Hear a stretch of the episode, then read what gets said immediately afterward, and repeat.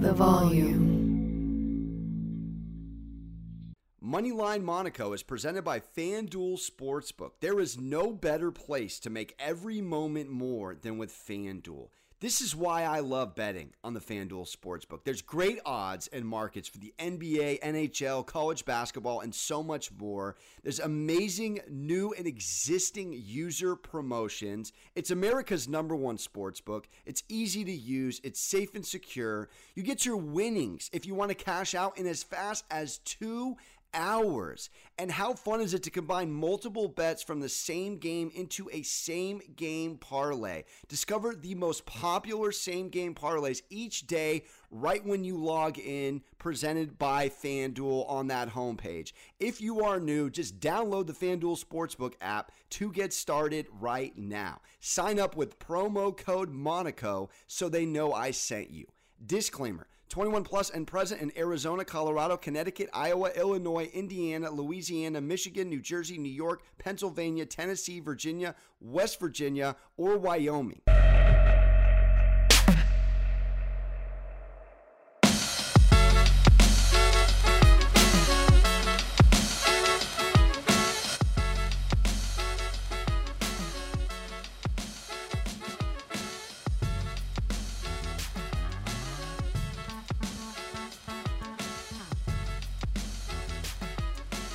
All right, welcome into another episode of the best gambling show ever on Volume Sports YouTube channel. Alex Monaco chilling with Liv Moods. Liv, we are well into the NBA playoffs. Finally, we're underway, coming off a huge upset last night. I was on the Suns like a madman. I was two for three last night, but again, when you put them in a parlay, you uh, you catch an L regardless. How are you, you doing do. with your bets to start the playoffs? Um, I started the playoffs really hot. Full transparency, I'm on a total cold streak right now with my player props and uh it happens. I mean, I'm handicapping all the same. I'm doing the same research. I'm looking at the same websites and sometimes you're just off. So I think I kind of feel like I'm getting a better idea of each player's role on the teams and what they're going to look like in the playoffs and so I think hopefully we will get out of this slump. But yeah, I mean, I started really hot. I was like 4 and 0 two back-to-back nights and now I'm like oh.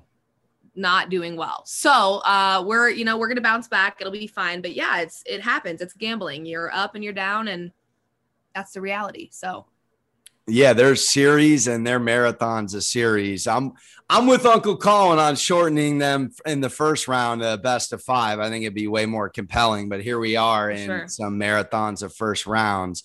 Let's start out with the most highly anticipated matchup here for opening lines. We have the Nets on the road against the Celtics. Yep coming off a Tatum game winning layup. The line has moved from three, four and a half in game one down to three and a half. Brooklyn getting those points and plus 136 on the money line. How are you feeling about Boston versus Brooklyn round two? I think this is by far going to be one of the most exciting series that we get in this first round. I think uh, I'm going to give you a little story because I was shook. I, I was obviously traveling that day from Atlanta back home. And so I get on the airplane and, you know, things are looking pretty good for the Celtics. And I'm thinking, oh, okay, they've got this in the bag. I had two props that, that game.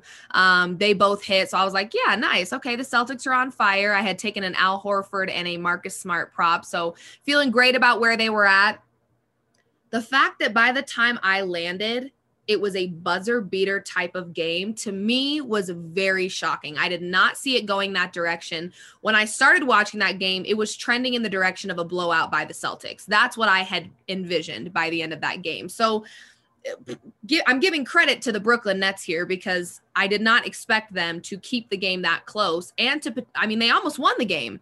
Shout out to Jayson Tatum for finishing it off and and getting it done for the Celtics, but I did not see it going that direction. So I'm struggling with this game a little bit because obviously the Nets have hustle um, and they're going to be hungry for a little bit of revenge here because they were very close to winning that game and did not. But this Celtics team to me, very well coached, strong defensively. Marcus Smart just announced defensive player of the year. So they've got a little bit of momentum in their favor. And they do strike me as the type of team that buttons up and figures it out. Like, okay, we cannot let it get that close again. Like that should not have happened. We should have won that game by 10 and we didn't. So believe it or not, I do lean Celtics minus three and a half because I haven't seen enough consistency from the Nets throughout the regular season to believe that they can do that again. I am not saying it was luck, but I don't know if they can consistently compete with a strong team like the Celtics back to back. Now, when the Nets go home, that's a different story. I'm going to start leaning on the Nets a little more. But in this one, I like the Celtics to just button up here, figure out what they need to do differently, and make sure that they don't have a close call like that again. So I do lean Celtics minus three and a half. Yeah, I, I see what you're saying. It's uh, always a tough out with Boston at home, and the the Kyrie situation. And I, I fully back Kyrie on clapping back. I can't believe I do too. Fined, hundred percent ridiculous. But that man put up 39 in the middle of Ramadan, he had no food and no what. All right, He's now nuts. we got it. Now He's we got nuts. a night game. Now we got him fed. Now we got him hydrated. Kyrie Irving is on food for this one, y'all. So just just keep that in mind. it is worth mentioning. I, I do hear through the grapevine that he's actually more dialed when he is on Ramadan and focus on his thoughts. But a couple things point out in game one that I don't think can be replicated. And I don't see four Celtics getting over 20 points in game two. Horford played out of his mind, Smart played out of his mind. I don't see both of them getting over 20 plus. And if you look at the rest of the production from the the team, no one was even close to double digits. And then you look at the role players for the Nets in game one. Curry gave you nine, Draymond gave you, uh, Drummond gave you eight, excuse me. Brown gave you five, and Patty Mills gave you three. That's all lower production. I mean, Brown had an 18 point performance against them at the end of the season in that 11 point victory. Patty Mills is always good for double digits. Right. And Curry's a 15 uh, game a guy, and Drummond's really been a, a double double machine there a, a lot of the games with the Nets down the stretch. You also have the element that Durant was only nine to 24 shooting. So this game, that two quarters, one point separated them. Celtics won the third by 11. Nets won the fourth by 10. It was a back and forth game. I For was sure. on Nets four and a half, and I felt great about it, except for a little bit in the third there. But their ability to erase live that fourth quarter deficit, and I was in the airport too, actually coming back from a, buddy's wedding. So I was watching this in an airport. Everyone was looking at me like a madman because I'm I'm screaming at the, the screen. you the are fourth a madman, Monaco. yeah. But I, I just, I don't know. I mean, the Nets shot better from the field. They shot better from three. Free throws were eerily the same 19 to 24. I think the two key elements, last thing I'll say is Brooklyn attempted only 22 shots from eight feet or less. And that without Robert Williams and, and equating to only 32 points in the paint for them, which is 14 below their season average, that's a big ingredient there, as well as giving Boston 15 points off turnovers. I just think there's a lot of kind of interesting stats here that make me feel like Brooklyn's winning this game outright. I'm taking them three and a half, and I'm taking them on the money line as well. I think this series goes back to Boston or back to Brooklyn one one. Okay. Okay. I just uh, one thing off of what you just said about how the Nets performed offensively. A lot of the starters were, you know, under double digits. I don't think that's a coincidence. I do think that that is the Celtics defense being dominant like we've seen all season long. So if they can continue that, I do think we're going to see a very similar trend in terms of, you know, Patty Mills not really scoring as well, Drummond not scoring as well, even Kevin Durant not scoring as well. So I think it's not it's not a coincidence that they scored that way. I think that is credit to the Celtics defense. I also think guys like Marcus Smart and guys like Al Horford played the way that they did because all season long the Nets have been giving up a lot of points to that position. In the last 15 and 15, I'm using 2 weeks now. Last 15 the Nets have given up the second most points to opposing point guards. So their lack of defense is putting those guys that you're not really used to seeing have big offensive games. Like I took Al Horford and Marcus Smart for that reason. I looked at how the Nets are defending this, you know, the other positions and they're giving up a lot of points to point guards and a lot of points to power forwards. So that was my reason for taking those bets. And I think if the Nets can't figure out their defense, um, that's where they're going to struggle. I think the big discrepancy between these two teams is defense. And the Celtics have been strong all season, the Nets haven't been. So if the Nets can start locking down some of those guys, then you might be onto something with that money line bet. No, well said. I, I, last thing I'll say is if Steve Nash doesn't call a play again in the last 90 seconds of the game, I'm going to lose my bad beat mind. I, I mean, literally, they're dribbling around, no sense of urgency in terms of ball movement. It was, and Kevin Durant was pushed around all game, and, and like right. he got pushed around that last shot too. It's just the coaching right now is driving me nuts in Brooklyn. I There's am a, a little yeah. concerned about that. Agreed.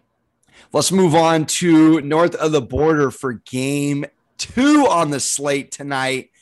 I'm a little shocked by the line considering Philly's dominance in game one and game two. They come into Toronto Agreed. a minus one and a half point favorite, minus 120 on the money line. How you feeling about game three, Philly and the Raptors? Um, you know, it's really tough because I I went into this series thinking that the Raptors could actually upset the 76ers and after game 1 and game 2, I don't know how you back the Raptors right now. I mean, just I I took a bet on Siakam just the other night and they had him so locked down. Defensively, he could not do a thing. I mean, he was taking shots and just getting I mean, they had so much good defense coverage on him. And I think he's a huge um, offensive weapon for them. Scottie Barnes being out, I think that's a huge loss for the Raptors. And it really makes me sad for them because he was so dominant all season long. And now I saw that he's in a boot. So I don't even know when he's returning. Um, I don't know how you back the Raptors right now. They're they're they're inability to stay in the game and to even keep it close with the 76ers team. Now, I will say, towards the end of that last game, game two, they did start to creep up there. They had a nice little run. I was like, okay, this game might not be over, but I just think they're outmatched. I think they're absolutely outmatched in this one. I think if you get James Harden playing smart basketball, the 76ers team is pretty complete. You've got big man and Joel Embiid. Obviously, he's in conversation for MVP. And Tyrese Maxey is the future. He is the present and he is the future. This guy, I want to call him a kid because he really truly is one compare in comparison to his teammates. He is the future. Tyrese Maxey is the future. The way that he plays, his energy, his ability to find a shot, make a shot, from the three point line. I mean, he just has a hustle about him that is so crucial for the 76ers team. And I think he feeds so well between James Harden and Joel Embiid. I think Tyrese Maxey will single handedly be the reason that the 76ers go all the way. He is playing out of his mind basketball. I love watching him play.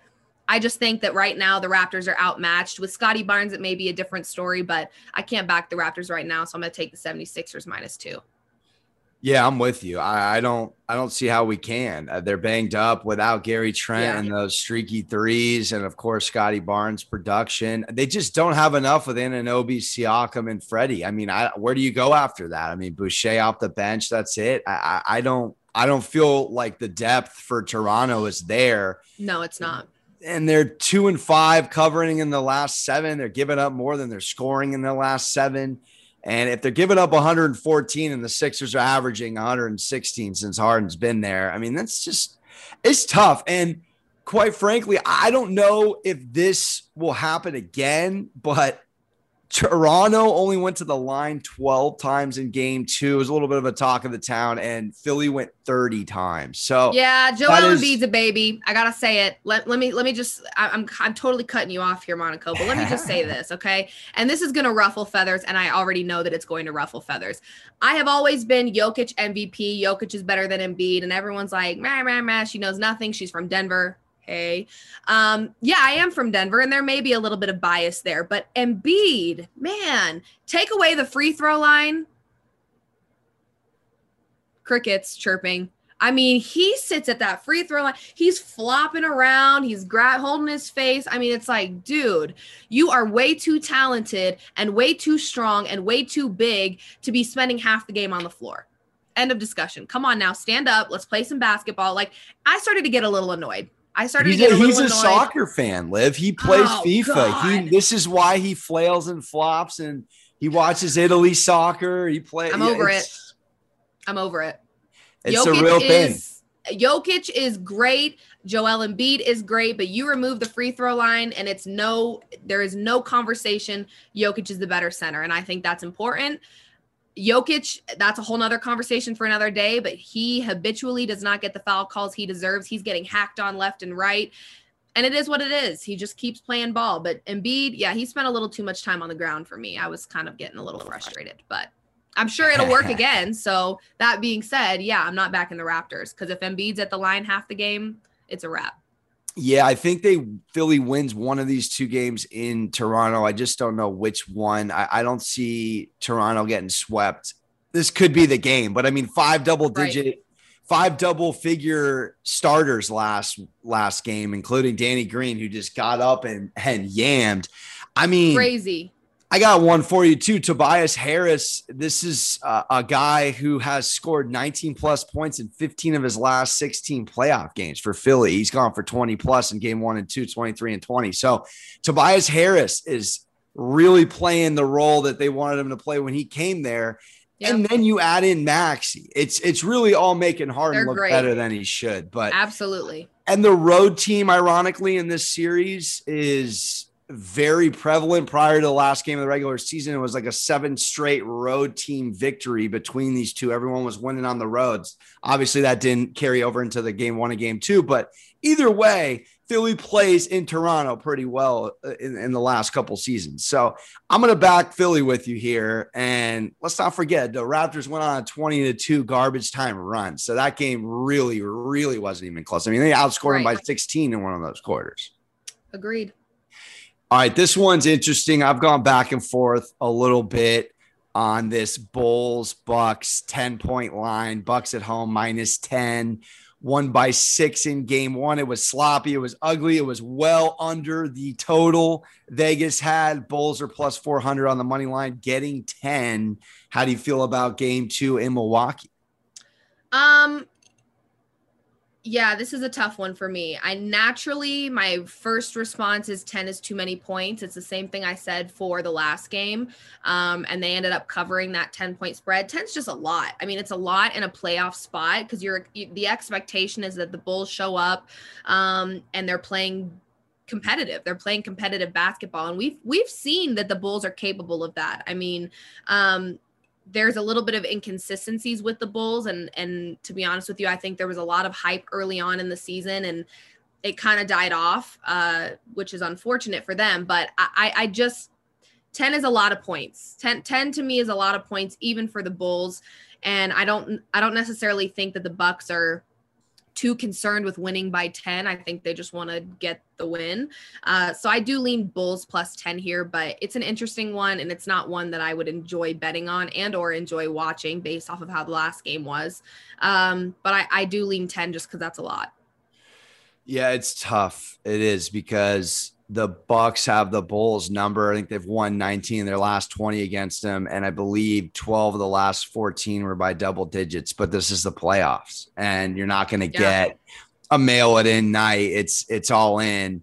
I I look at a couple factors in the game. I, DeRozan was six for 25. LaVine was six and 19. I mean, they both shot under 30% and, and put up 36, which one of them is capable of putting up 36 any game. So right this was a season worst 32% from the from the field for the Bulls, 19% from 3. So that scares me.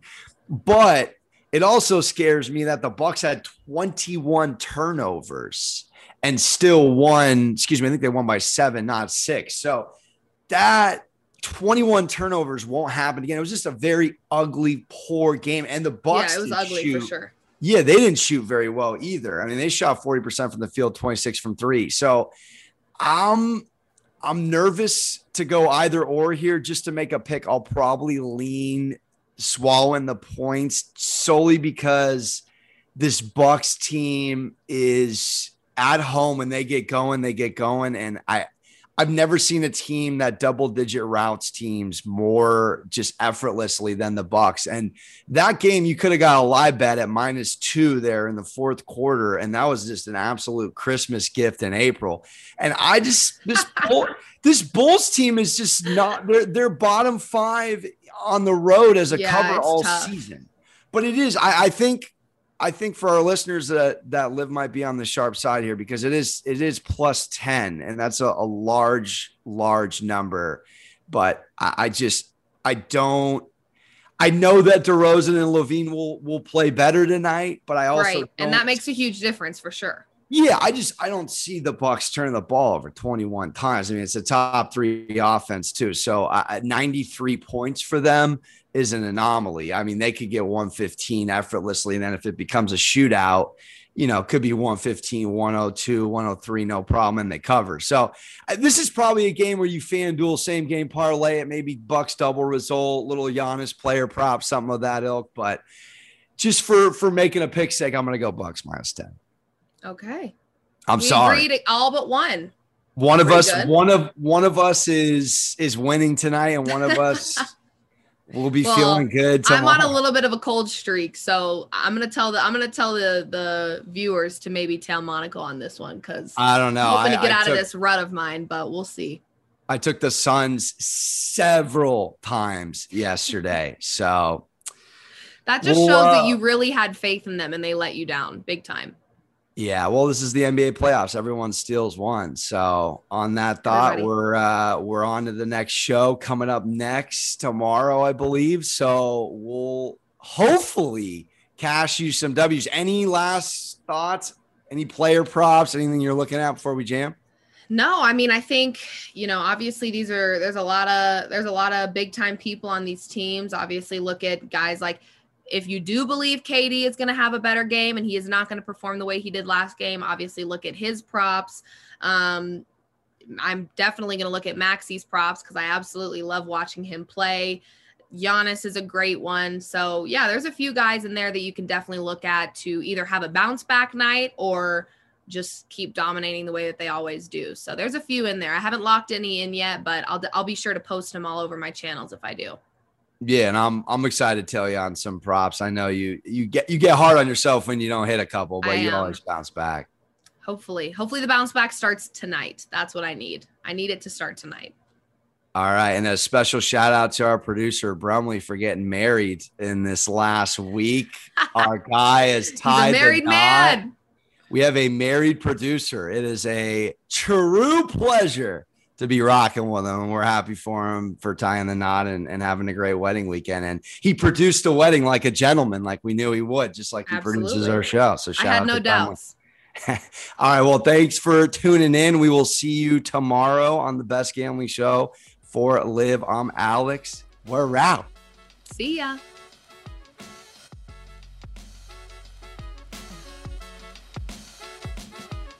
The volume.